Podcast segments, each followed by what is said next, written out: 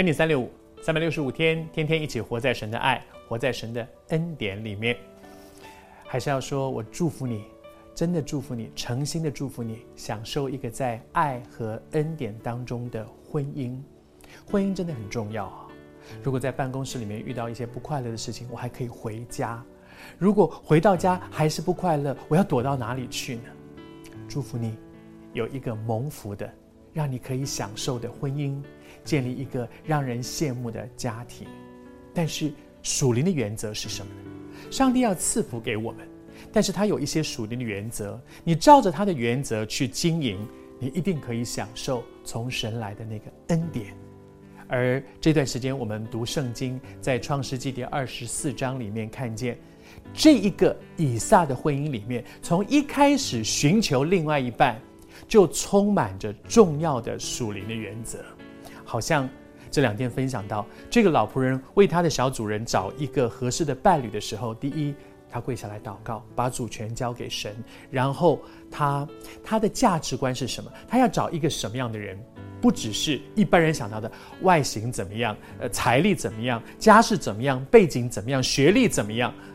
他在乎的是这个人有没有爱心，有没有怜悯的心，有没有体恤别人的心？他在乎的是爱。我们在乎的是什么呢？而这个这个仆人，他真的很有智慧。他跟神说：“我向你求一个印证，好不好？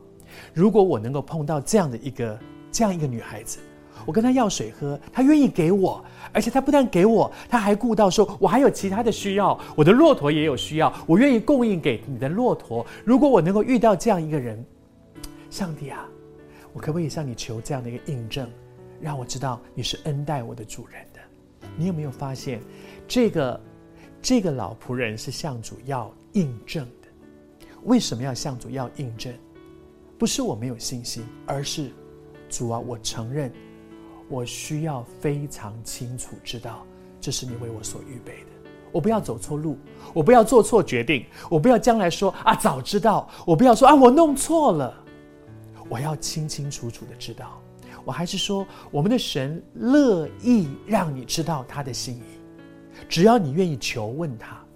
圣经里面有一个人叫做大卫，这个人被称为合神心意的人。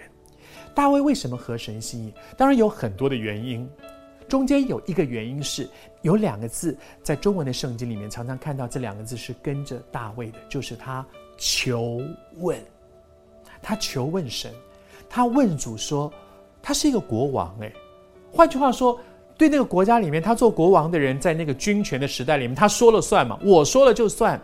但是他说，不是我说了算，我我上面还有一个更大的权柄，就是这一位独一的真神。